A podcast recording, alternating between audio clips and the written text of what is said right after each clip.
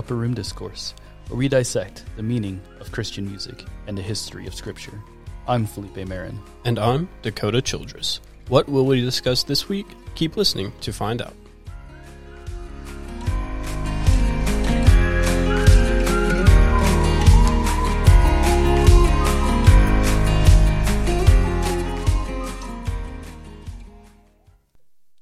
Hello, and welcome back to the second episode of our Justify series. Yes. Second episode of Justify, third episode total. Yes. Uh, last week we looked at, uh, oh, look, my mind's leaving me. It was uh, Soli Deo Gloria, right? Yep. Yes. Genesis as well. and Genesis. Uh, but this week we're moving on into Sola Fide. And this is going to be our second sola out of the five that we look at.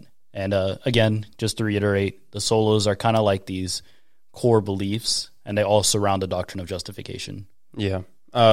The specific phrase with each of these is justificatio, and then for this week it would be sola fide.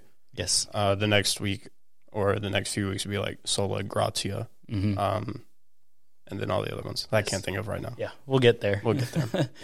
Uh, but this week is sola fide, which means by faith alone. Essentially, justification is by faith alone. Our salvation is on the basis of faith alone. And uh, again, like I said, we're going to be revisiting this verse a lot, but Ephesians 2, verses 8 and 9. For by grace you have been saved through faith, and this is not your own doing, it is the gift of God, not a result of works, so that no one may boast. And uh, kind of our focus in with those verses is through faith. You have been saved through faith. yeah. Uh, we talked about it last week. It's a gift through your faith, through your belief, uh, and acting on that belief because it's not just something you say, it's something that you work on as well. Absolutely. So, before we jump into our song review, which this week we're going to be looking at Give Me Faith, uh, which is one of my favorite songs. It's a good song. I like it. I enjoy it. I enjoy listening to it. Uh, but before we get into that, uh, we just launched our Patreon. So it's patreon.com uh, forward slash the upper room discourse. And uh, we're just going to be posting extra stuff there, extra content. Uh, I'll probably be posting, like, you guys on YouTube can probably see it on my screen here on my computer screen. Uh, but I have my PDF of my song review and all my notes and stuff. I'll probably be posting things like that just throughout the time. Yeah, too bad um, my notes are old school, pen and paper. Yeah, we might make a scan or something. Yeah, we could do that. I keep them, so Yeah. Uh, but I want to bring that up because it's not free. What you'd wish it would be free, but there's a lot of stuff we've had to buy throughout. And uh, I think a great example I wanted to bring up is the sound effects. You notice we don't have as many sound effects as we've had in the past. yeah, specifically because I'm not doing any stories Yeah. until we get later on. It's all kind of the same setting with what I'm doing. Yeah, and those sound effects are not easy to find. No, Like, they take time. They, take like hours to- for us to find good free ones. Uh, but like that's one example of what that money would go for if you followed us on Patreon. Uh, it would go to a subscription for us to get like good sound effects. You know, that's just one case, obviously. Uh, so I want to bring that up and just get that out of the way, so we don't have to worry about it again. I'll probably mention it like just the website in the future, but that's about it. Uh, but let's jump into Give Me Faith. So it was released on September seventh, two thousand and ten. So what's that? About thirteen years old now. Yeah. Uh, it's written by Elevation Worship, uh, which uh, probably a lot of our listeners here in North Carolina would know. Uh, Elevation is located in Charlotte, North Carolina. Yeah, very popular church up there with um, Very, very popular church. Bethel and Yes. uh, what's the other one? Maverick City, Yeah. something like that. I've been kind of growing a lot Yeah. too. Uh, so it is the seventh track on the Kingdom Come album, which was Elevation's fourth independent album before they signed with a record, and uh, now they self-publish again. But back in that day, they were self-publishing albums, and that was their fourth one. Uh, written by Wade Joye, Mack Brock, London Gatch, and Chris Brown. And uh, some of those names, well, if you know anything about Elevation, all those names will probably sound familiar. Uh, but more specifically, probably the most familiar names are going to be Mack Brock and uh, Chris Brown. Yeah. Uh, the only thing I know about Elevation is just their music. I know some of their theology is probably a little, Yeah. but I think their songs for the most part are pretty solid. Yeah, and I want to try to be, uh, again, as objective as I can when I do these reviews. You know, obviously, I think the politics are going to matter and they should matter. Mm-hmm. Uh, but I'm not worried about that in the terms of this review. I don't want to go into the politics of elevation and all that. Uh, I just want to look at the song itself. So uh, let's go into the order of lyrics. So it's a verse, pre chorus, chorus, verse, pre chorus, chorus. Pretty simple. Then it's a bridge, which they do twice. Then it's a chorus, which they do twice. And then it's the bridge, which they do four times. So keep that in mind because we're going to come back to that. Yeah, those bridges, uh, they really become popular around. Like I said, this twenty, this is a 2010 song, so Right on that area. yeah. that's in that's that where we started seeing them was around 2010. Uh, these these uh big this rise of contemporary music. You know, I think it started mo- started more with Hillsong, uh, but Elevation was quickly yeah, Hillsong. Yeah, that's the Yeah. one I was thinking of earlier. Yeah. Uh, so genre of music. What do you what what genre of music do you think this song is? Mm, definitely Christian, uh, Christian contemporary. Yeah. At least that's what Apple Music labels it as. that's what I'm looking at these lyrics on. Uh, not to give them any promotion, but that's what I'm looking at. on. I a lot of people label this as a rock song. Rock, interesting. Uh, I did, on Genius, it's listed as pop, which I guess okay. I'm not really. I wouldn't really consider it pop. I mean, I guess unless you consider it like popular, like Yeah. that short. Yeah, Uh, but a lot of uh, like a lot of Elevation, especially early Elevation, uh, they're a rock band, technically. And uh, if you Hmm. Didn't listen to the song, especially at the original version, you kind of can hear that. Kind of, it's like a slow rock, but there's definitely elements of that in there. Yeah. I think I was listening to it earlier actually. So Mm-hmm. I think now that you say that, I would probably put it in like soft rock. As somebody who listens to like uh, quite a bit of classic rock, it'd probably be like a soft rock, Yeah, that's where I would probably Um, place it as well. something like that. Uh, it's uh, I would label this as a prayer. So the song is a prayer of confession, and it's a prayer of supplication. So essentially, we're confessing to God and we're asking of God. To kind of make it a little simpler for people that may not understand those words.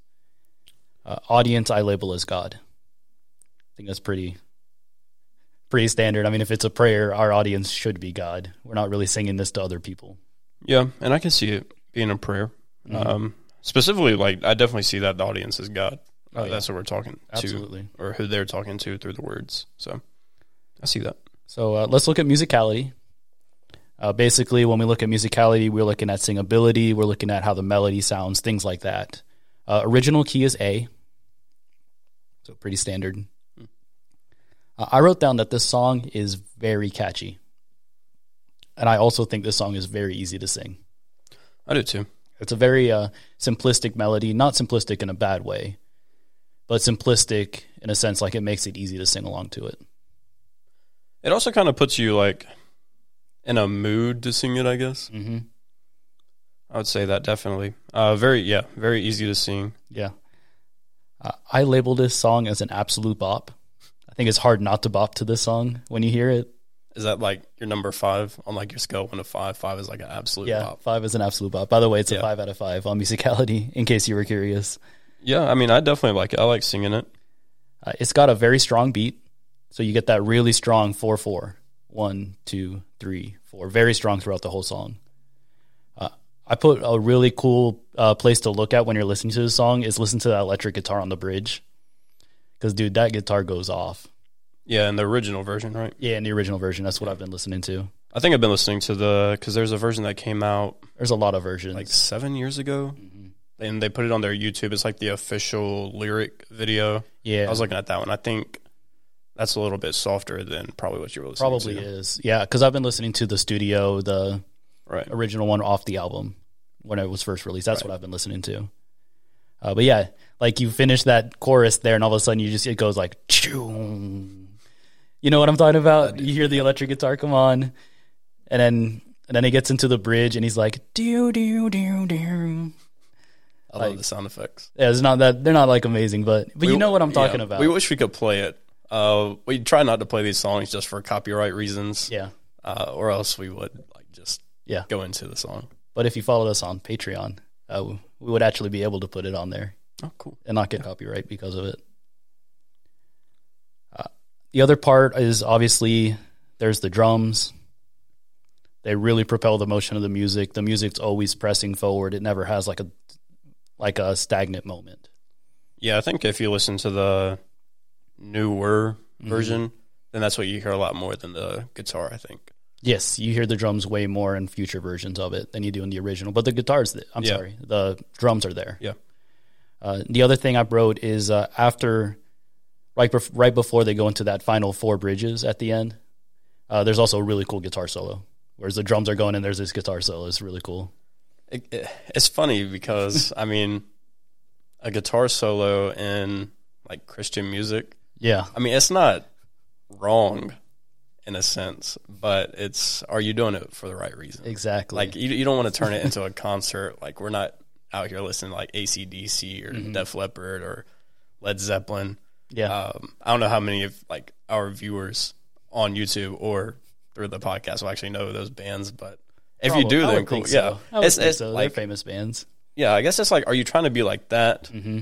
or are you trying to, you know, give glory to God and honor to God through it? And Yeah. If that's the way you're doing it, then it's fine. But if you're doing it just to like rock out and have a concert, then I don't think it's Mm-hmm. worth playing. We're going to kind of get talking about that a little bit later in the review. Yeah. Absolutely. Uh, So again, musicality, five out of five. Absolutely love it. Poeticness. So this is where we look at the flow of the song. We look at the grammar. There's some lacking here, I think, unfortunately. But first, I want to bring up the rawness of the lyrics. If you look at those lyrics, they're very raw and they're very vulnerable. And there's a correct acknowledgement of our need for God that we see in those lyrics. You know, just, I mean, the verse I need you to soften my heart and break me apart. I need you to open my eyes to see that you're shaping my life. Or even the bridge I may be weak, my flesh may fail. You know, those are very vulnerable, very raw lyrics, and I love that. I love having stuff like that in a song. Yeah, I mean, it goes back. To, you know, we we help out with uh, the youth on Wednesday nights, and so last night was a big topic of discussion, but temptation and sin. Yes. Uh, so we are very much our flesh is weak. Uh, it brings to mind Romans seven, Yes. I believe verse fifteen. Um, Paul is saying, "I do the thing." Uh, for what am I doing? I do the things I don't want to do, and I do the things that I don't want to do, basically. And then he says in a few verses later, "Wretched man that I am, who will save me from this body of death." Yes. So we definitely see, like, even in Paul, you know, that state of weakness in the flesh. Mm-hmm. Now, grammatically, song is weak. There's a lot of broken sentences that are just kind of put together. Uh, there's like no punctuation in the song. I'm looking at the lyrics on their official website, elevationworship.com. The only punctuation is a comma, and it's only used, I think, three times in the entire song. Uh, yeah, on Apple Music they use a comma a lot more. Yeah, not in the original, like the Yeah. official lyrics. Uh, I just want to bring up a couple of those. All I am, comma, I surrender. Broken up sentences right there. I'm broken inside, comma, I give you my life. Again, broken up sentences right there. Yeah, it, makes it weird. I wonder if they did that like as a stylistic choice, Yeah, that would it makes you wonder. uh, because you know all the other songs we listen to are full blown sentences in each line. You And could not- put periods and stuff like that, it would fit. Yeah. I also put there's an interesting thing in the second half of verse one. Okay. So remember, this is all a prayer. This is all that we're all asking of God. So, as verse one, we have, I need you to soften my heart. I need you to break me apart, essentially, is what it's saying. We look at verse two, it's the same, I need you, soften my heart, break me apart. That stays the same, but then it's, I need you to pierce through the dark. I need you to cleanse every part of me. Now, the second half of verse one, I need you to open my eyes to see that you're shaping my life. If we follow the same flow, then we would think it would be I need you to open my eyes. I need you to see that you're shaping my life. And you see there's a difference there. And that's the only part of the song that's different compared to the rest of the verses. And for me, that kind of like I understand what they're saying. I know that's not what they're saying. What they're saying is, uh, so I can see that God is shaping my life, is what the line is saying. But just looking at it in comparison to everything else, there's like a disconnect there because it's different. It's lacking that personal pronoun. I don't. For me, that's not really the problem of it. Mm-hmm. I think it's more of it is uh, disconnected from the rest of it, disjointed. Yeah. Um, I need you to see. I need you to open my eyes to see that you're shaping my life. Then all I am. I think that's where it gets me. And then all I am, I surrender. Yeah, it's it's just weird. The flow, I guess, isn't Yeah. there? It's it's a weird And flow. thought, yeah.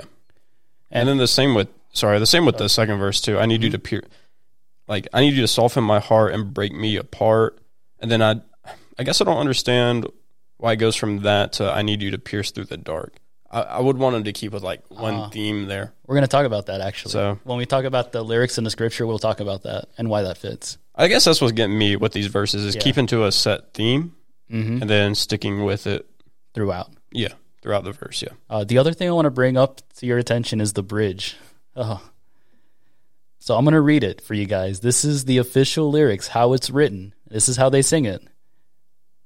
I may be weak, but your spirit strong in me. My flesh may fail, my God, you never will. Why is it your spirit strong in me? That's not grammatically correct. It should be your spirit is strong in me, or the contraction your spirit's strong in me. Yeah. I don't know. I think that, like I said, that's another stylistic thing. Could be. Um, I also think like if you go back and look at some older music as well, I was just thinking about this Mm-hmm. uh, last night actually. But uh, what song is it? Um, but instead of writing out the whole word thought, Mm-hmm. They shorten it to Shorten T. H O apostrophe T. Mhm. So probably a stylistic thing. Yeah. I can't believe I can't think of that song. It's there's I mean I don't have issues with it. I get what they're saying. It's not that I don't understand, Yeah. but when I'm looking at it grammatically, I'm like I have to be like that's not correct. Yeah, grammatically. Grammatically, it's not right. Yeah, grammatically, you'd want it uh, written out. Mm-hmm. Um, but I do think it's you know the style of what kind of song it is. Yeah. we're looking at a contemporary song, Absolutely, and that's the way we speak nowadays. I mean, even now I'm using same thing. yeah. contractions. So And I keep that in mind, so I give it Yeah. a two out of five. So it's not like I give it a bad score. Right. Like it's almost like a middle of the road score. but, But I, I- I do I have to take away from it just Yeah. because of the grammar. I do think it is a fair critique if you're talking about like a prayer or something, Mm-hmm. especially if we think about prayer in the sense of reverence. Yeah, um, a prayer in the sense of who we're speaking to. You want it to be more official. mm-hmm. Um, but I can't, like I said, I can see why they use contractions and they Yeah. use like apostrophe s for spirit strong in me. You know. Oh, there's no apostrophe. It's just spirit space strong. Oh, see, That it, that's that's where the it. difference is. Yeah, I'm talking because about in a- later versions, yeah, this the is the original. official original on their website. Currently, I'm looking at elevationworship.com. It says spirit space strong in me. I think they realized that later on and I hope fixed so. it. So, I hope so. Listening Yeah. to the original song, I think that's how they sang it. so that yeah, I guess that's something like as a listener, You don't you'll kind of see Yeah. like you don't th- you don't think about but as a listener uh you know we're looking at two different versions a lot of times Yeah. so like i said i'm looking at the apple, music, Music, version yeah. and he's looking at what's officially on their website and this is from i believe like 20 i think this was six years ago six seven years ago Mm. More something recent. like that more recent and then that was 13 years ago plus Well, thankfully they fixed it. yeah, so I I think they've at least fixed it, but I do see that problem if- Yeah. when we're talking about the original. It's so weird. don't get me wrong, it is weird. You need some kind of Yeah. So two out of five on poeticness. right. Uh, evocation, the vibe check. Uh, I think there's a lot of good feelings in this song, but I also think there's a potential for some bad ones too. So I want to talk about the good feelings because I think those are more important and more like better to look at. Right. Uh, I think the main feelings after listening to this song is going to be confession. Essentially, our weakness, our need for God, our lack of faith, our need for cleansing. Are just some examples of that. Yeah, I think it, and I don't want to use the word pity, Mm-hmm. but I guess that's the first word that comes to mind. It makes you kind of pity yourself Yeah. and realize the, um, can't think of the word, but the nature and the reality. Mm-hmm. I hate to use that word, like it's kind of redundant. Realize the reality Yeah. of your self and your sin. And where, where you're at and who you are. Yeah. I put down that there's also a strong reaffirming of God's goodness and love. Uh, there's a realization yes. of what God can do in our life. Yes. Of how God is strong, about how God will never fail. I think those are really good things coming out of this song with feelings and emotions. Yeah, and we definitely see that in scripture too. Mm-hmm. Um, you know, in our weakness, God is made strong. Yeah. I don't know the specific uh, verse reference for that, but we definitely do see that in mm-hmm. scripture. Absolutely, we do. Uh, now let's get into some of the dangerous things. Repetition in this song. There is a lot of repetition, especially on the latter half. And there is a danger in using repetitive phrases in a prayer. And I want to bring to your attention Matthew 6, verses 7 and 8. When you pray, do not heap up empty phrases as the Gentiles do, for they think that they will be heard for their many words. Do not be like them, for your Father knows what you need before you ask Him. Yeah, good verse. Um, it definitely brings to mind like a uh, like a cult or something. Mm-hmm. You know, when they're just chanting, over or, or like a sports team. Yeah. You know, I mean, we're in we're in the sports season right now. Mm-hmm. Uh, when a when the fan base is sitting there in the crowd just chanting the same thing. Mm-hmm. I guess that's almost the picture it brings to mind. That's not what we want to get to. No, I don't think it's a bad thing to repeat something um, out of necessity and out of um, wanting God to fulfill that if it's in His will. Mm-hmm. But there is a problem with this repetitiveness. Again, the end of the song it yeah. goes chorus, bridge two times, chorus two times, bridge four times. And it's not a lot of like it's it's not like they're changing the choruses up or right. changing the bridges up. Like it's like eight lines over and over and over again for like two minutes. Yeah, and that's the danger mm-hmm. of writing a song. Um, and I've told Felipe this countless times, but mm-hmm. I like a song that gives a story. Um, yes. I like a song that has meaning, and I'm not saying this song doesn't.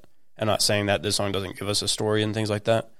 But I think you compare, even if you compare this song mm-hmm. to a lot of what we hear nowadays, a lot of what you hear now is even more repetitive than this song is. Yeah, it's taken it to like a further extent. Yeah, than and, where this one is. And it's not only the beat, but also the words. Mm-hmm. Um, and it's just to me annoying mm-hmm. when a song is the same beat, the same words over and over. And if we compare this to nowadays, like as far as like repetitiveness, you know, this would be like a it's like middle of the road. It's a not golden even like, child. Yeah, it's not even that bad. It's not that to some bad. Of the stuff yeah. today we hear. Yeah. I want to bring up this question: Would there be the same response to this song if it was sung in a brightly lit room with just a single guitar, as opposed to a dark lit room with full production of drums, keys, and electric guitar? Wow, that's a good question. And I think there would be a very different response, and that's the danger. Yeah. With a song like this. Yeah. Definitely evoking a feeling mm-hmm. instead of singing truth. Yeah. I wrote down how genuine are people when they sing this song, when they put it as a wor- probably part of a worship set. Yeah.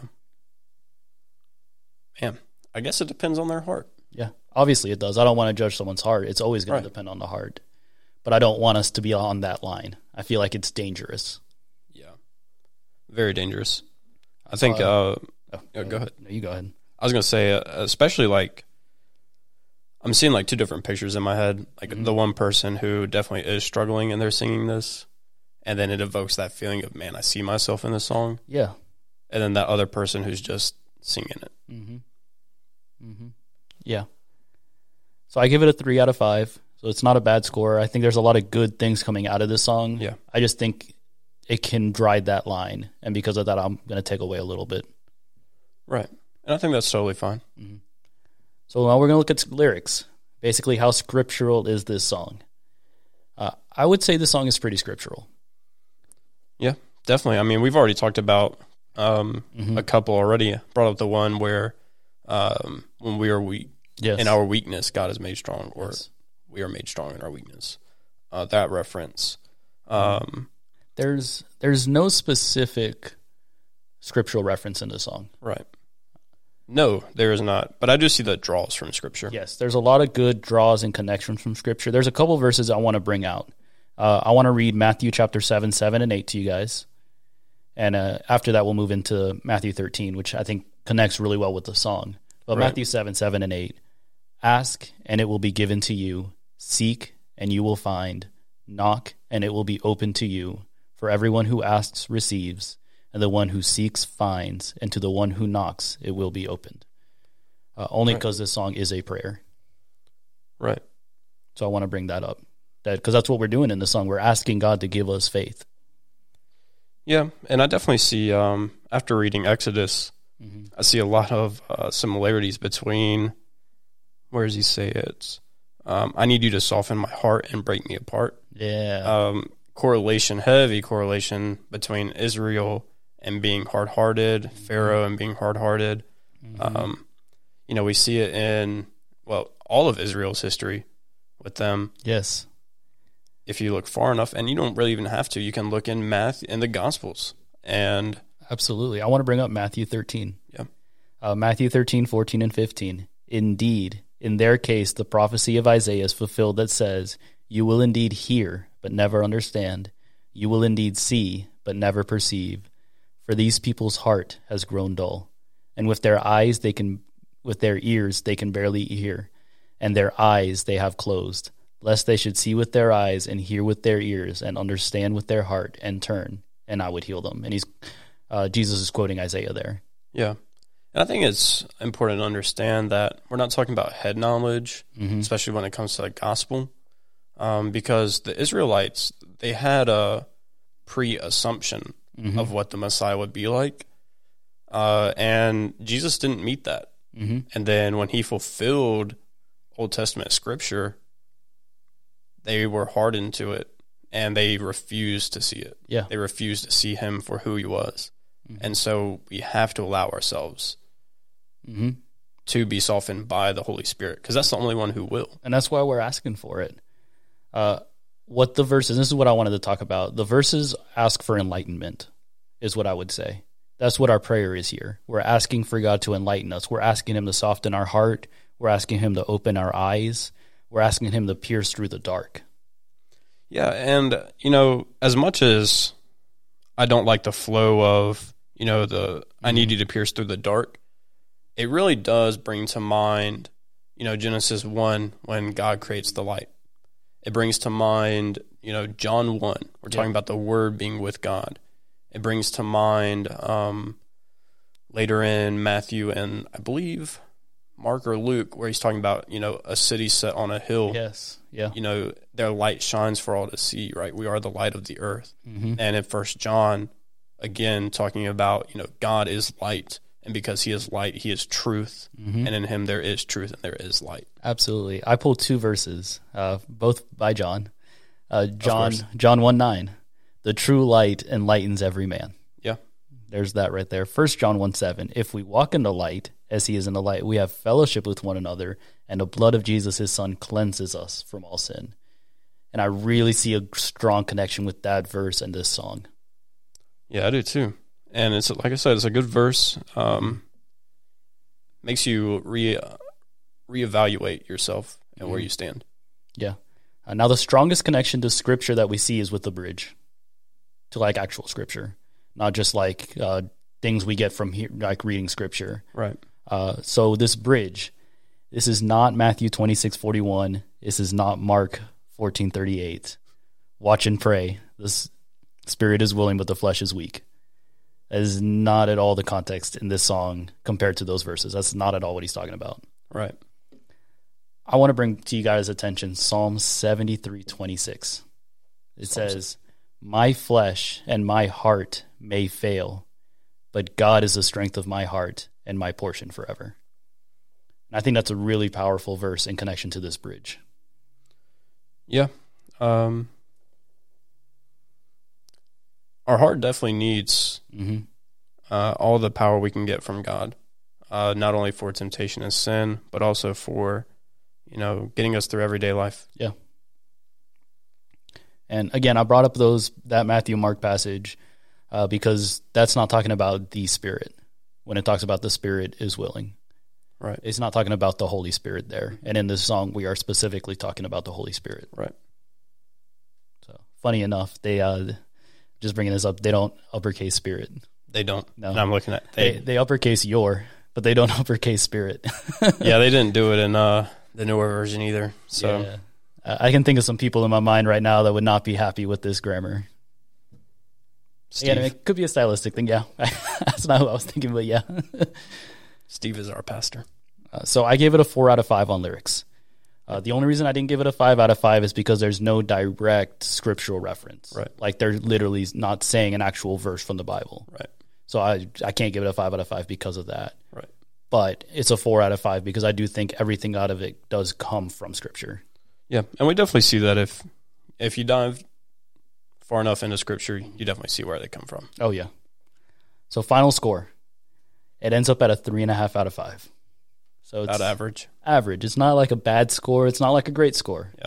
You know, I was scared that it was going to end up as a bad score, but then I did the math. I was like, you know what? Three and a half out of five is not bad. Yeah. I like the song too. Uh, now, this song does not belong in a worship set. And I use worship, quote unquote, worship. Like a Sunday morning set. Well, this is not a worship song. So we shouldn't label it as a worship song when it's not. It's more like a reflective song, yeah. Yeah, it's a prayer. It's a prayer of confession. It's a prayer of supplication. I think this song works best as a special music. I think it works best as, like you were saying, a reflective song. I think that's where it thrives. Yeah. Uh, I put down, I think the best context for this song is to listen to it on your own. Yeah. I wouldn't yeah. On your own Mhm. and maybe as like a special music Yeah, on occasion. exactly. So we have our question, final question. Should you play this on a Sunday morning with a congregation? Sunday morning? Eh, nope. Okay. I'm I'm very close to there. I I lean heavily on the no. I put yes, but within the context of it being a prayer. Yeah. Because you're not leading a congregation in worship with this song. And you shouldn't. Mm-mm. If that's what you're trying to do, then you like you don't understand the point of the song. Right. So that's where we ended up. I love the song. I think it's a great song. And I do too. I don't think it would you know, we'd be singing it if it wasn't Yeah, at least somewhat scriptural and exactly. biblically based. Exactly. Uh, so we're going to go ahead and take a little bit of a break here, and I will come back with our word study and book study. We're looking at Exodus today. Very Exodus excited. and faithfulness. Yep. We'll be glad to have you in a few minutes. Yeah. We'll see you. Oakview Baptist Church is located at 810 Oakview Road on the corner of Johnson Street and Oakview. Join us for Bible fellowship every Sunday morning from 9:30 to 10:30 and for service from 10:45 to noon, or on Sunday evenings from 6 to 7 for our evening service. If you are college age or a young adult, you can join us for the View on Sunday evening at the same time as the main service. On Wednesday night from 6:30 to 8, we have Word of Life for the youth, Awana and Cubbies for the kids, and an adult Bible study led by our pastor. Check out the links in the description of the YouTube video for past services or more info.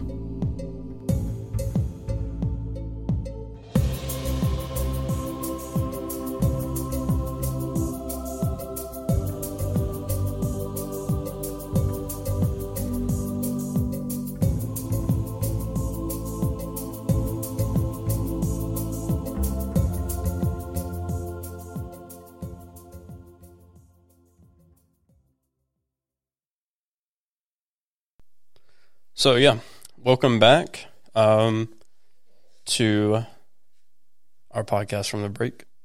Um, we're going to be looking at Exodus um, and justification by faith in Exodus, Mm-hmm. and then we're going to be looking at a specific Hebrew word for faithfulness. It is the Hebrew word emet Mm-hmm. and it quite literally means truth or faithfulness. And we see this word actually about 127 times in the Old Testament. The first use of it is in Genesis 24 and verse 27. And then the last use uh, is in Malachi chapter 2 and verse 6. And in Malachi 2, this is what it says uh, true, and that's the word right there, true, instruction was in his mouth, and unrighteousness was not found on his lips. Okay. But the main two verses we're kind of going to be looking at Um, in this instance, uh, one of them is actually a whole chapter, and I've got it pretty well memorized. Uh, Psalm 117. It says, Praise the Lord, all nations, extol him, all people, for great is his steadfast love toward us, and the faithfulness of the Lord endures forever. Mm. Praise the Lord. Uh, we've actually mentioned that a couple of times over the past few. Yeah, yeah. I think I think last week and maybe the week before. Mm-hmm. I can't remember. And then obviously we see it a few times in Exodus as well, and we'll be looking at one of those here in just a minute. But so I kind of just want to get into it with justification in Exodus. Mm-hmm. And specifically, what we're looking at is the justification by faith in Moses. Yeah.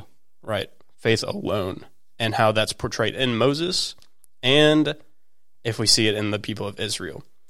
So I'm just going to kind of run through pretty quickly. Um, I wrote on here like a timeline of events, but it's more like an order of events. Okay. Okay. So uh, I got about 40 major events, uh, I would say, out of the 40 chapters. that's about yeah, it's interesting. that's about one event per chapter. Uh, but I want to start off with a couple of questions. Okay. Okay. Does God forget?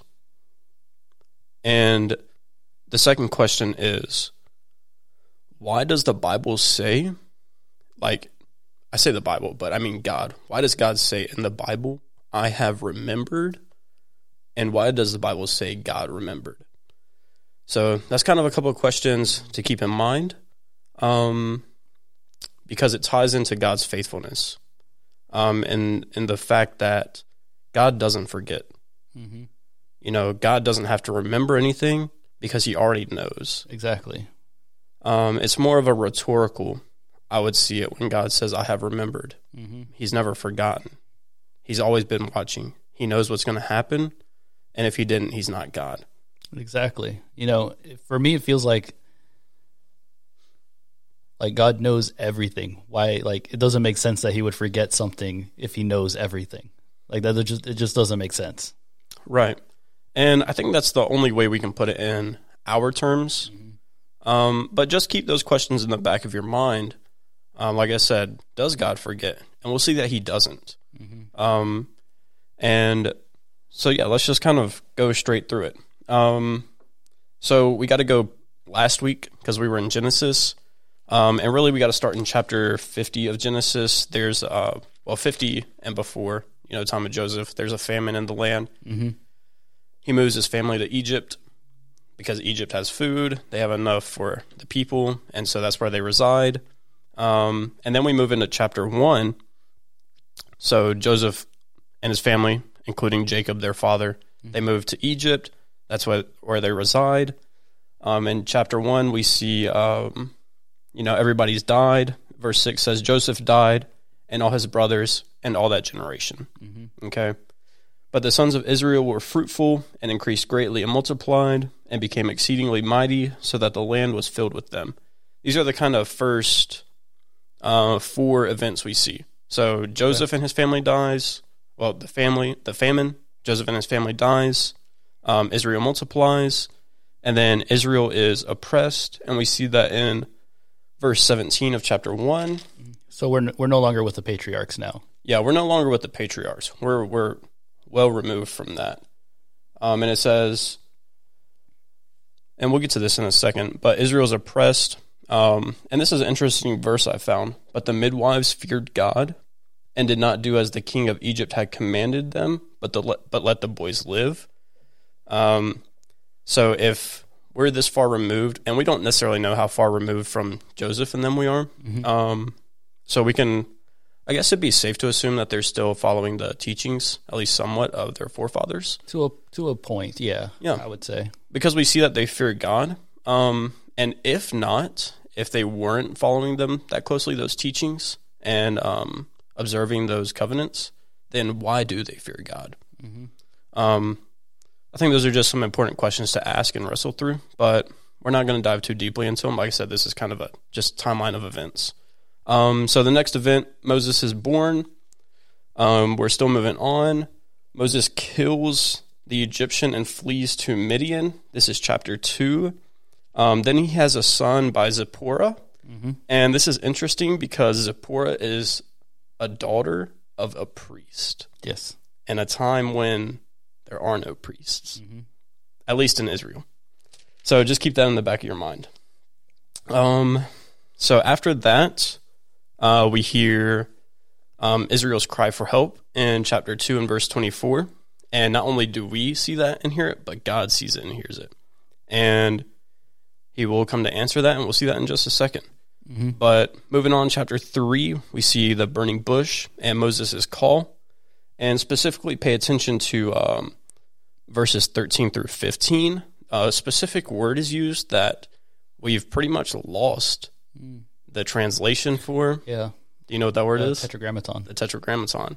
If you don't know what that is, it's the YHWH. Yeah. Yod He Vav He Yeah. in Hebrew. So we don't necessarily know how to say that anymore. We have speculation, Mm-hmm. but Uh, most accepted would probably be Yahweh or Jehovah would be the most accepted. Uh, I believe there's about 20 some different pronunciations possible. You have to understand Hebrew doesn't put vowels in their writing. right. That's something that came much later where they added those vowel pointings in because people forgot how to even speak Hebrew at a time. This is like way off. This is like, I guess, And we'll see that later. far removed from here, but in Right. the history for us, all that stuff happening. Uh, but yeah, we don't know the pronunciation of the name of God. Yeah, and we would be closely familiar with Jehovah or Yahweh. That's what we would hear most. Yeah. Um, and something to notice as well: the majority of the people are indoctrinated into Egyptian life by this point. Um, and we'll see why that's important here in a second. Well, actually, um, why I bring that up is actually from this same chapter because Moses is going to say, "Well, who do I tell them sent Yes. me?" Yeah. And God says, "I am who I am," and that's where we get Mm-hmm. the tetragrammaton. That's the translation of That is it. it. Yep. I am who I am. Um, so he has to be specific, or else the people in Israel would just think he's talking about another Egyptian god. Yeah, Egypt Egypt very highly polytheistic. Big, big, huge mythology. Right. Uh, plethora of gods, and uh, we see that Israel is supposed to be a chosen race, uh, separate from all other nations. Moving on, uh, Moses returns to Egypt in chapter 4. Um, and something very, very important because we wouldn't have uh, the rest of you know Genesis, Exodus, or the law um, with without this circumci- circumcision. Yes. Um, and that's by Zipporah. Zipporah circumcises her son, her and Moses' son. That's very important because God was setting out to kill Mm-hmm. Moses. Yeah, it's it's a pretty intense scene if you read it when you're reading through Exodus. It's pretty intense. Yeah, and it, and it very well is. Um, and that is in chapter four, like I said, uh, verse four twenty, uh, verse twenty four in chapter four, is pretty pretty clear. Um, then Moses and Aaron. So Aaron is um, taken by Moses Mm-hmm. to be the man who will speak before all of Israel as commanded by God And they're brothers. and they're brothers, right? So Moses and Aaron confront Arrow, Arrow, Pharaoh. I'm getting them uh, mixed up. Um, and the people are made to work harder with less materials. So then they confront Pharaoh again. Um, the, then there's the ten plagues. This uh, goes from chapter seven to chapter twelve. The ten plagues. Uh, we see the Passover, very important for the rest of the Bible. Mm-hmm. Um, that's in chapter twelve. Very, very important. Uh, Yeah, and we're uh, told in chapter 12 uh, that their time in Egypt, the Israelites, is around 430 years. Um, and that honestly makes, that partially makes the dating of Exodus, when the Exodus actually happens, hard to date It does, yeah. for very specific reasons that we'll get into later um, in future books. But uh, too much to go into now. Highly debated when the Exodus actually happened. Uh, firstborns are consecrated, and the Feast of Unleavened Bread, Mm. one of their first feasts, and one of the first three ordained feasts by God. We see that in chapter 13. Continuing on, we get to the Red Sea, and they cross the Red Sea in chapter 14. Um, so they're going from Egypt to the Red Sea at this point. Okay. And I want to back up for just a second. Um, some of the points where we see Moses' faith, um, and that's the whole point of talking about uh, Exodus. Uh, if we go back to the burning bush and Moses' call, Moses could have very well said, "Nah, I'm not doing that," and went back to Midian, but he didn't. He almost went, did. He almost did, but he went to Pharaoh. Uh, he made excuses, Yeah. um, but overall, I think uh, the Spirit guided him, and that he did what God wanted him to do. Um, and that's in returning to Egypt to confront Pharaoh. Um, and he he not only confront, confronts Pharaoh twice, once but twice, Yeah. and then the plagues come. Uh, we see his faith again when he listens to the Lord and consecrates all the firstborn, not only the firstborn humans of the Israelites, but also the firstborn of their animals, uh, and in establishing the feast of unleavened bread. And we also see it in crossing the Red Sea.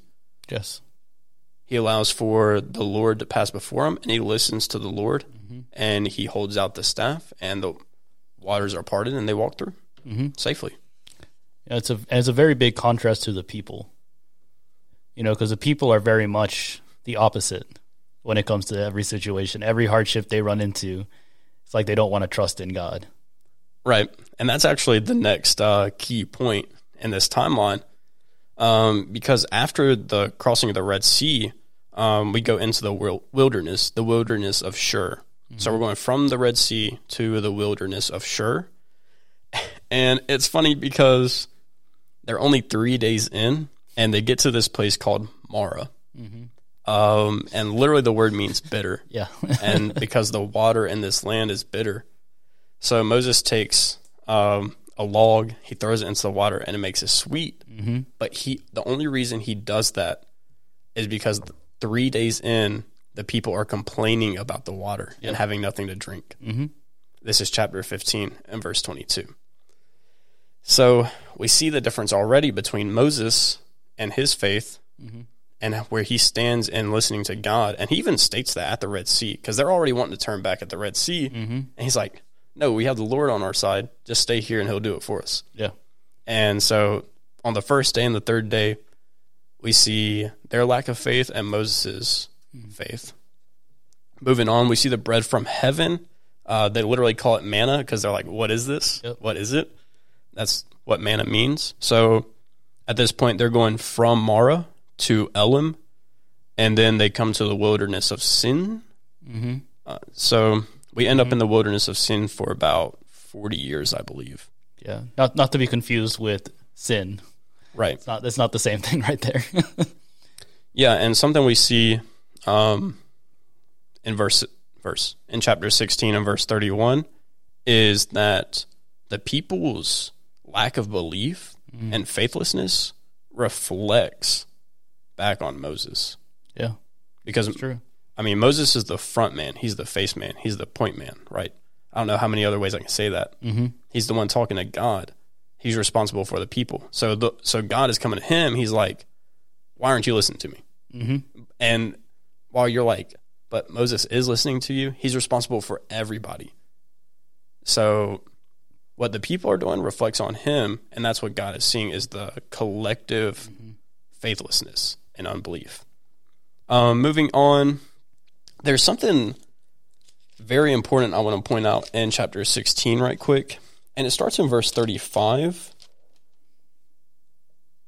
Uh, it says, The sons of Israel ate the manna for 40 years until they came to an inhabited land. They ate the manna until they came to the border of the land of Canaan. Now, an omer is a tenth of an ephah. Uh, read that like a side note, because that's almost what it is. Um, Oh yeah, yeah, yeah. yeah I Yeah. gotcha. It's almost like a side note. I mean, it is important to scripture, don't get me wrong, but it, it's read almost like a side note Yeah. uh, because there's a lot of back and forth um, between like talking about they're in the wilderness 40 years and then going back to them being like in the wilderness of sin and at Sinai and things like that. Yeah, Remember, this isn't getting written as they're traveling and moving. It's not when this is getting written. It's being written afterwards. Some of it. And we'll see that in a Oh, minute. yeah. Um, continuing on. So, wilderness of sin. Oh, the irony. That's what I wrote in my notes. Uh, because they are some sinful people Yes. complaining all the time. And, uh, you know, you can't really say much because it makes you sit there and think about yourself and how much we complain about our circumstances and situation. So they go from the wilderness of sin to Rephidim. Um, and in chapter 17, Moses gets water from the rock, shows his faithfulness again. Yep. Um, and then from Rephid, well, they're still in Rephidim. They defeat the, they defeat Amalek. Mm-hmm. Um, and this is actually the first mention of Joshua in chapter 17 and verse 9. I put a star and a uh, asterisk beside that right there. It's important. It is important. Then we see God's judgment on Amalek. And this is important because these are going to be a recurring people throughout the rest of the Old Testament. Mm-hmm. We're going to see them quite often. They're not going to go away. Uh, we'll see them in later books. Um, continuing on, we get to chapter 18. Jethro comes back into the picture. Jethro is the father in law to Moses. And he gives him some great advice in verses 17 through 23 on how to handle um, judicial matters. Yeah. Then we get to Mount Sinai. So we go from Rephidim to Sinai. This is in chapter 19. And then uh, something interesting is it says in the third month, there are about three new moons removed. Uh, this is about 88 and a half days. Mm-hmm. So they've been in the wilderness for around two and like three quarter months. Yeah. We get, we this is like one of the more pivotal. Uh, I always say that word wrong. Pivotal, Pivotal. moments. It is. Uh, at first, we see that only Moses is allowed up on Mount Sinai, and they camp here for quite a while. Um, at times, we see that Aaron is allowed up on Mount Sinai, and at times we see that um, some of the elders and priests. Uh, we do see that word come up with Israel during their time in the wilderness, and sometimes we see Joshua is allowed up there. We'll see that uh, later as well. Uh, the Ten Commandments are given. Uh, also, not only are the Ten Commandments given, but there's other laws given while he's up on the mountain as well. That's uh, chapter 20, um, and it goes through chapter 23 and verse 19. These are not exhaustive laws, obviously, because we have Leviticus, Numbers, Deuteronomy, right? The exhaustive laws. But we do see some of them in Exodus. Um, so, something I want to bring to your attention if you're reading these is chapter 22 and verse 28. And do you have any idea where I'm about to go with this? Chapter 22, verse 8. Verse 28. Verse 28. Is this where they, uh, like, put the covenant in place? Or is this where they fall? I'm trying to remember the timeline. I haven't read Exodus in a while. So they're about to put the timeline in place, but God is still giving Moses some laws. And this is this specific law You shall not curse God, nor curse a ruler of your people. Interesting. Yeah. So why is Interesting verse to bring out. It is. Um, because these people don't have a ruler unless you consider God their ruler. Mm-hmm. So, which I mean is perfectly acceptable to consider God their ruler at this time. Um, and they've been doing the exact opposite of this law, this rule up until now, and they'll continue to do it. But we will see that later on, God will give them a ruler in the form of Saul, their first king. Yeah, eventually there's the judges first. and Yeah, then, the judges Then we get first, to the yeah. kings. Yep. Um, then we get the promise of Canaan's land. God says, "I'll do everything. You people just walk through the land. Basically, uh, I'll remove everybody else, and then I'll show you my greatness and my glory." Uh, the covenant is confirmed. This is chapter twenty-four, and it's specifically written down. Mm-hmm. All right, verse seven, and I'll read this right quick because this is the- pretty important. Yeah, the part that was given there, yes. Yeah. It says, Then he took the book of the covenant Mm-hmm. and read it in the hearing of the people, and they said, All the Lord has spoken, we will do, and we will be obedient. Mhm.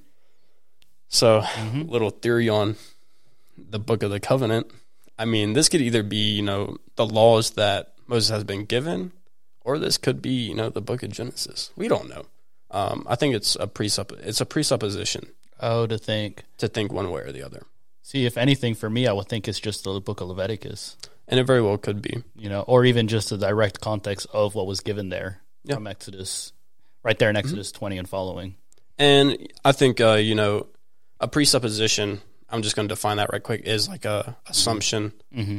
of what you think the verses in the Bible are talking about. Yeah. Like, so that's why that's why I say you know the Book of the Covenant. What is it? It could be Genesis. It could be Genesis and include all the laws. We don't really know. Um, but what you think about it, what you presuppose about it, what you assume, will shape how you read the text. Absolutely. And I think what's most important is what they're doing.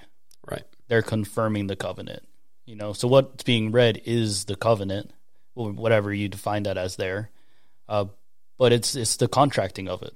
You know, because I mean, a covenant is basically a contract. Yeah. That's that's not the best. Like that's a very simplistic Yeah. definition of the word, but uh, when it boil, you boil it down, it's kind of basically a contract, It is. and they're confirming it here. Yeah. And I think, you know, it could go either way. That is only Genesis because we see the first covenants established in Genesis, or it could be Genesis and the laws that are given. Yeah. I wouldn't put, you know, too much weight either way because we don't know. Mm-hmm. Right. Um, so covenants confirmed in chapter 24. Uh, and this is where I was talking about Joshua goes up on the mountain. This is also in chapter 24. Um, Moses goes on the mountain for the, the first time for 40 days and 40 nights. Um, and it mentions Joshua going, but I guess my question is, does Joshua actually go all the way up? And we don't know. We don't know. Um, chapter 25 is, let's see, the Ark of the Covenant and the mercy seats. And then chapter 20, 26 and 27 are the tabernacle. So we get the blueprints for all of those. Uh, very important because that's going to allow God to reside in the midst of the people. I say allow God to, like, he doesn't already live amongst the people. Well, he was he was leading them in a pillar of smoke and uh, in a fire, pillar of fire by night. You know, that's what settled on the mountain. That same thing that was leading them settled upon the mountain. What the tabernacle did and the Ark of the Covenant was somewhere for that place to go. That pillar, uh, basically, God would descend upon there, essentially. Yeah. And again, we see, um, you know, the faithfulness, that same word, right, um, on Mount Sinai when Moses is taking all of this down, when he's listening to God. Mm-hmm. And, that, and that's what it is. It's about listening to God and trusting that what his plan is right, that his plan is true, that what he says is true, and it'll come to pass. Uh, the covenant confirmed that that shows not only Moses' faithfulness, but also the people's for a brief period. Um, the Ark of the Covenant, the mercy seat, and the tabernacle. Um, we see that the we'll eventually see that these are made. Mm-hmm. Eventually, Um, they are. Yes. But even like I said, even just taking this down and writing it down is an act of faithfulness because it's showing that you know Moses is believing in God and he's trusting in God. Um, then we get to the priests in chapters twenty eight and twenty nine. It's actually their garments. Um, then Moses comes down from the mountain, and this is a pretty pivotal point as well. Yes. And it's the golden calf incident. Um, Aaron is at the bottom, and our picture from last week is still up here. If you're watching on YouTube, uh, Aaron and all the people are still at the base of the mountain. They're not allowed to go up, um, unless they want to die. Mm-hmm. Um, so they're sitting at the base of the mountain. They haven't seen or heard anything from Moses in 40 days. Yeah. And so they're like, all right, let's gather up all this gold and melt it. And then I love Aaron's excuse, right? Because he's like, oh, yeah, we just melted this gold and somehow a calf came out. like, it's like, what, dude? Mm-hmm. You know, a calf doesn't just come out of melted gold. Mm-hmm. Yeah. And it's just crazy. Um, so, yeah, Moses comes down from the mountain and he breaks the tablets. He's so furious. He breaks the tablets and this is God's law. And God wrote it himself. Yeah. So, but God is not uh, angry with him for it. Um, and this is probably one of the saddest parts, but he stands at the gate of the camp, Mm-hmm. basically the entrance to the camp. Um, this is chapter 32. and he's like, "So who is with the Lord?" Mm-hmm. And and I love this because it shows the faithfulness of who we're about to talk about, and that's the priests, the line of the priests, the Levites. Mm-hmm. Every single one of them, they go over and stand with Moses. Mm-hmm. But the sad part is they kill their own people, but in a righteous act because they're supposed to be getting rid Of of all of that. all of that. They're turning away from it. Like God says countless times that I'm bringing you to this place where the Canaanites live. I'm going to drive them out Mm-hmm. And I'm going to use you to drive them out. And you're not going to have any part of their idols. You're not going to have any part of their gods, any part of what they do. You're not even going to have relationships with them, Yeah. like whether that's friendships, whether that's um, marriage. Mm-hmm. And God specifically says that. And He says, Because I brought you out of that already, and I want you to be a separate people, Mm-hmm. that's why I'm doing this. So we not only see Moses' faith, we not only see his trust in the Lord there, but we see the Levites. Mm-hmm. You know, they're prepared to do what they have to do to get rid of this evil, Mm-hmm. this sin in the midst of the people. And it's sad that it came down to killing around 3,000 men, Yeah. but that's what had to happen. I mean, if you think that's all that happened, I mean, just wait. Right. And there is more to come, but like specifically, I think that's one of the darker moments of in Exodus, in. Exodus. Mhm. Besides the firstborn being killed At the beginning, yeah. at the beginning, yeah. mm-hmm. but it's righteous retribution by God. Anyways, continuing on, they and see this is where I'm. We get to a specific part. There's a back and forth uh, between the events that happen. They leave. They're commanded to leave Sinai. Mm-hmm. Okay, and that's around chapter 33, the beginning of it. Um, and then you kind of come back to the tent of meeting with Moses. So it talks about for like 12 verses at the beginning of chapter 33 that they're commanded to leave and that they do leave Sinai. Mm-hmm. And then you're just immediately brought back to Sinai, and Moses is in the tent of meeting. And this is where we get Moses' prayer over the people after the golden calf incident. Mm-hmm. And he's like, Lord, if I found favor in your eyes, then forgive the people. And God says, Yes, you have found favor in my eyes. I'll forgive the people and will renew the covenant, I'll give you a new one. And so Moses goes back up on the mountain Mm-hmm. for another 40 days and he gets the new tablets and the covenants renewed. Mm-hmm. Chapter 34.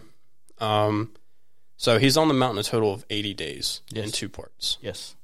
And we actually talked about that last week and going through Genesis. Um, so we keep moving on. Um, Moses comes down from the mountain after these 40 days Mm-hmm. and he's glowing. And we kind of talked about this last week. We but did. We get we usually uh, think about the picture of Moses coming down from the mountain. His hair's like pure white, Yeah. but it like as far as I can tell, it never mentions that. It just says he's glowing. No, it's it's because if you've seen the Ten Commandments, that's Yeah. where that comes from. I like that depiction though. I do too. whether it's biblically accurate or not, um, not totally, but he's definitely glowing. Mhm. The you know scripture says that he has to wear a veil Mm-hmm. Uh, because the people are like afraid to look at him because he's been in God's presence. Um, and something like I want to mention going back a few chapters. Mhm. Can't necessarily remember what chapter it is, but um, God tells Moses to go into the cleft of the rock as he passes by and reveals his full glory. Mm-hmm. And Moses is only able to look, you know, after the Lord has passed by, Yeah. as to not die, because God specifically says, you know, Mhm. those who look on my full, full glory will certainly perish. Yeah. Um, but we're we're coming to the end of Exodus now, and from chapters thirty-five to forty, um, it kind of slows down a little bit, and we just get the erection of uh, the tabernacle. Mhm. The ark is built. Um, the altar of incense is built. Uh, priestly garments are woven, and then we get the covering for the holy of holies, um, the most holy place Mm-hmm. that separates, you know, the holy of holies from the most holy, right? Yes. And only certain people can enter there. So that's kind of the ending and of Exodus. It really just keeps going. It you know, continues into it- Leviticus. For it sure. does. Um, Leviticus is more of where the laws start. Mm-hmm. Um, but for now, we kind of end on this note with the tabernacle being built and God residing with his people. So, and I just kind of want to once again back up, but Moses coming down from the mountain, you know, his faithfulness in combating sin, Mm-hmm. um, listening to God.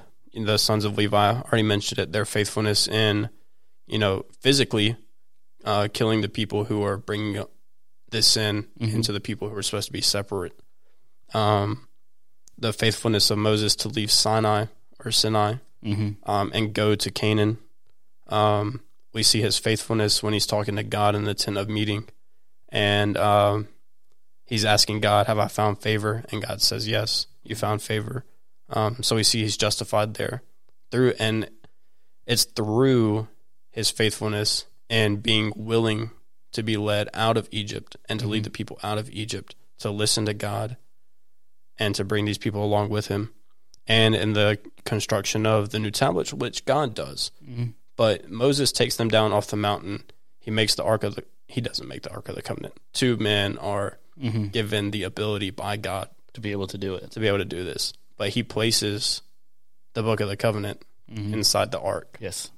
and God dwells with the people. First of many things that are going to be put into the ark. Yes. And that's where we end with that. So hopefully you see Mm-hmm. through Exodus, um, you know, how Moses is justified by his faith. And I'm pretty sure Hebrews talks about Moses. It does. I believe it does. And that's where we get um, that faith chapter. Mm-hmm. And uh, I would suggest going and reading that because it also dives into this. It does. Um, so it's just another way we look at being justified. And, you know, we're justified by faith alone, by grace alone, by God alone. Mm-hmm. Um, and Moses is one of those people. Yeah, absolutely. Uh, and I think the other thing is we have to remember that this is just the Exodus. You know, uh, I think it all of this encompasses about a year, right? Like I think when we pick up in numbers with the story, like it's it's a year time from when they leave Egypt to where they're right there at, about to enter Canaan. I believe. Well, It's one year, and then after that we get to the forty years of the wilderness because they spend the next thirty nine years. From there, they have to go back into the wilderness. yeah, they're in the wilderness for 40 total years. So I don't know. I'd have to look into that Mm-hmm. Think, next time. I think the like Exodus, Leviticus, that section takes up that first year because I think when they finally get to the point, because when you study the timelines, Yeah. study the timelines through Deuteronomy when he talks about the timelines, you know that's how it's explained. They spent a year. You know, and when they were finally ready to enter Canaan, that was one year from when they left Egypt. Yeah, and they were told not to. And we'll get into that because the older generation is supposed to die off. But Yeah, that comes in numbers yeah, when we get to and that numbers. comes way later. Yeah, But- we got to get through the Leviticus first, which is kind. It's it's a continuation of Exodus, but it's also a lot of the law given Yeah. through there. Yeah, continuation, but also it's standalone thing. Yeah, right. exactly. Well, we hope you enjoyed this week's episode on Exodus, Mm-hmm. justification by faith alone, um, looking at Give Me Faith by Hillsong, Mm-hmm. um, Oh, be- by elevation worship, not Hillsong. Elevation. Elevation. Oh my goodness, it's been a long night. Um, yeah, by Elevation. We ho- uh, we've got previous episodes. Check them out, and then we've got more episodes to come. Mm-hmm. Yes. uh, Mark, mark, mark October thirtieth on your calendar. October 30th. Yes, Be a very Halloween. special episode. very special, and we'll have a special guest. Yes, I'm very excited. Me too. So uh, there will be a poll. Uh, make sure check out the poll. There might be a Q&A question in there too if you want to check that out. All this is on Spotify, so you'll see it on Spotify. Uh, other than that, uh, if you don't uh, follow us on YouTube, so we're YouTube at the Upper Room Discourse. Subscribe. Videos come up every Thursday. Uh, Yeah, other- turn on that notification button, and you'll get a notification every time it goes live on YouTube. That's exactly what I wanted to mention. On Spotify, if you're on Spotify listening right now, I want you to open up your app if you're not driving, and I want you to hit that little bell that says "Get notified" when the episode next episode comes out. Yeah, we want you guys to listen, and you have been, so we thank you. Oh yeah. Uh, the other website I want to bring up is uh, rss.com slash forward slash podcast forward slash the upper room discourse, uh, which there you're going to be able to see uh, lot more information. Basically, there's going to be some website links there. Uh, you should be able to get to the Patreon through there.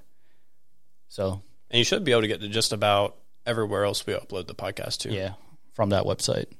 Be sure to check it out, and we'll see you next time. Yep.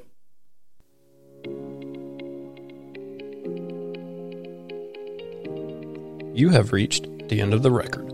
Thank you for listening. Subscribe to our YouTube and also find us on Apple Podcasts and on Spotify.